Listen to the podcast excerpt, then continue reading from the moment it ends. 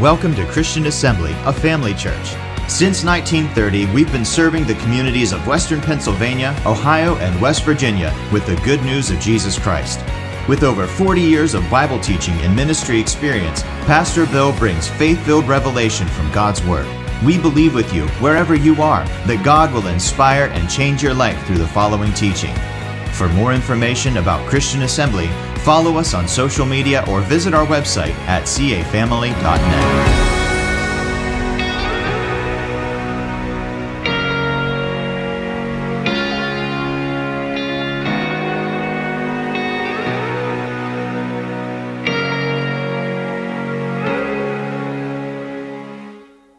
We are in a time of fasting and prayer for 21 days, as you know, and we just ask you to do what's on your heart to do. Just participate, be a part of it, praise God, and just join together with us as we look to God, just to pour out His Spirit, manifest His glory, show Himself strong, touch hearts, change lives. Amen. Just work mightily with, within our midst. Just want to share a few things before we get into ministering to the Lord and, and in our prayer time this evening. Uh, in Matthew's Gospel, chapter 16, uh, verses 18 and 19, here Jesus makes his first mention of the church. And here's what he says And I say also unto thee that thou art Peter, and upon this rock I will build my church. And the gates of hell shall not prevail against it. And I will give unto thee the keys of the kingdom of heaven. And whatsoever thou shalt bind on earth shall be bound in heaven, and whatsoever thou shalt loose on earth shall be loosed in heaven. Once again, that's the first mention of the church. And notice he said, My church. It's his church. We all can agree to that, right? It's his church. Well, when Jesus came here on the earth, what he did was he demonstrated the authority that God gave Adam from the very beginning. I could say the first Adam from the very beginning. As you recall back in the garden when he said, I'm giving you dominion over the fish of the sea, the fowl of the air, and then every creeping thing that creeps upon the earth, etc., etc. He gave that over to Adam so that Adam would, Adam would govern and manage the kingdom, the, the earth. That's what he did. Well, that didn't take him very long to lose, did it? He lost that dominion because of his sin. He gave him authority over the animal kingdom, and what happened? A serpent was used by the devil, and you know the story from there. Well, when Jesus came and walked upon this earth, he showed us what that authority should look like. You go back to the beginning, and we don't see Adam using that authority in any way. He could have, we don't know, but it's not listed for us. Maybe he told elephants what to do, where to go, where to, et cetera, et cetera. Told fish to come, and wh- whatever. Whatever, he, he, if, he, if he did use it, we didn't see it, we don't have it recorded in Scripture.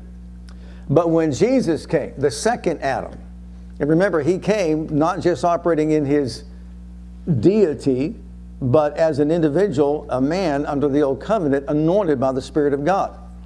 And when he came on the scene, he demonstrated what it looks like for a man to have dominion and operate the way God wanted him to operate in governing his and managing his earth.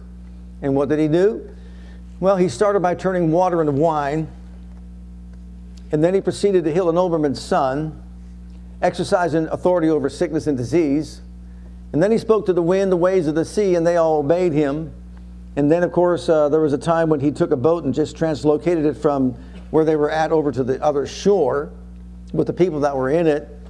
And then, of course, he conquered death, hell, and the grave. I mean, list goes on and on all the things that Jesus did when he was here upon the earth. He conquered disease, he conquered demons, and raised the dead. And so he demonstrated what Adam's authority looked like. We could see what it looked like. He multiplied food fish, etc., and, and bread, and fed masses amounts of people on a little boy's lunch. So Jesus demonstrated to us what this authority looks like. Well, it'd be great if we could have some of that authority, wouldn't it? Wouldn't it? Well, look at Luke's Gospel, chapter 10.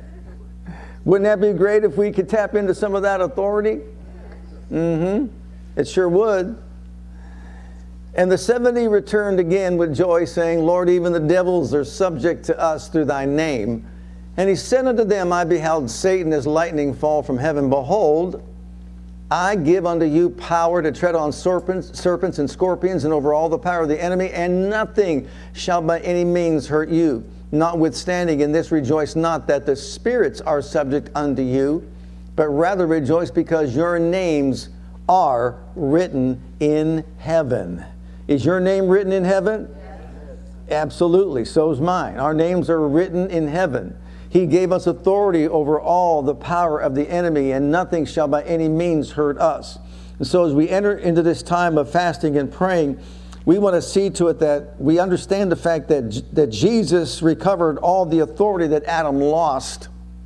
And then he passed it on to us so that we could use that dominion and use that authority to transact business for him here upon this earth and really govern the earth with his, the authority of his name. That's what he did.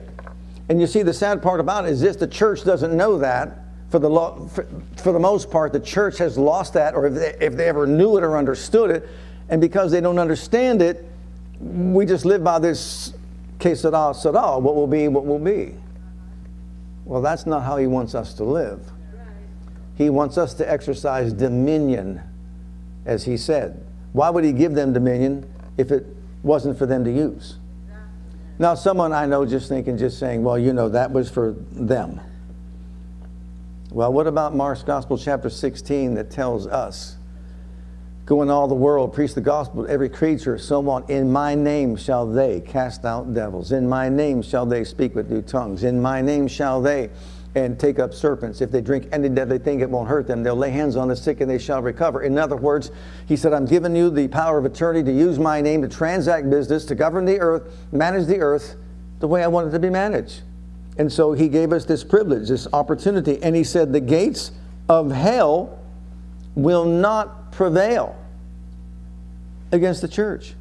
The gates of hell represents governments, councils, eh, you could say Ephesians chapter 6 when it talks about our battles not with flesh and blood, but with what? Principalities, powers, the rulers of the darkness of this world, spiritual wickedness in high places. In other words, this is where the battle lies. We've been given the power and authority of the name of Jesus to see to it that these powers do not prevail over the church. Well, how's that going to happen, Lord? And I'm going to give you the keys to the kingdom. The keys stand for authority. He's given not just Peter, but he's given the church. His church has the authority, the power to use his name to transact business once again. And so he's given us authority over all the power of the enemy. And when he said, whatever you bound will be bound, whatever you loose will be loosed. In other words, whatever you lock up will be locked up, whatever you unlock will be unlocked. Whatever you choose to open will open, what you choose to close will close. And it's high time that the church rise up to a higher standard and a higher place and, and start praying correctly and exercising dominion correctly. It's not that we're just asking God to do something. We're taking the authority that He has given us and we're doing what? Making declarations and decrees here upon the earth that align with the will of God for our lives individually, our family, our church, and our nation, and so on. And so, praise God, there's a difference between asking and commanding. We can ask God to do certain things. I'm asking Him all. The, we can ask Him all the time, for example, to stay His hand of judgment, extend His hand of mercy over America. We can ask Him to pour out His Spirit to manifest His glory among us. We can ask Him to save the lost, heal the sick, and set the captives free. But there comes a time when you and I have got to rise up to a place that we say, okay, we're asking God to do His part. Now, our part is to do what? Bind and loose, lock and unlock, close and open to stand against. For example, in Second Chronicles 7:14, we know what it says.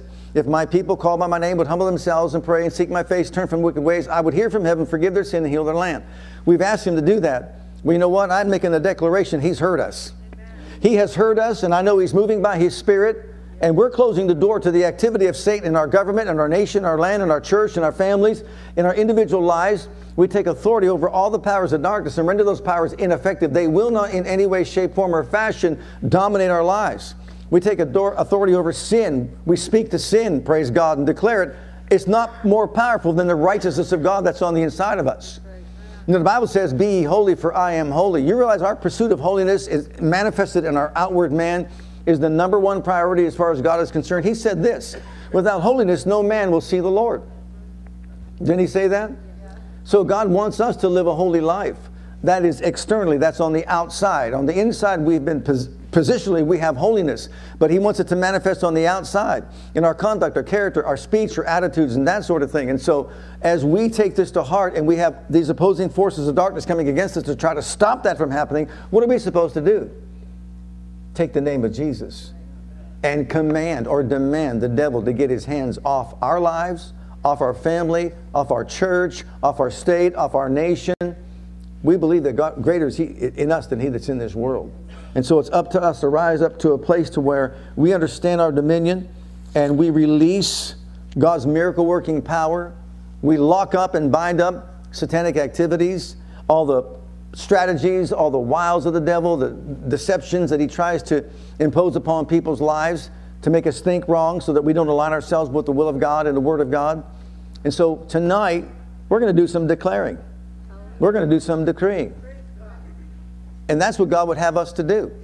So we're going to start by worshiping Him because I believe that's how we enter into His presence. We're going to worship Him, we're going to minister to Him. And then later on, we're just going to make some declarations of faith that we believe what God is doing in our midst, in your life, in your family, uh, with your children, or again, in our church, our state, our nation. Praise God. It's time to rise up, take our place, and transact business for the living God that we serve.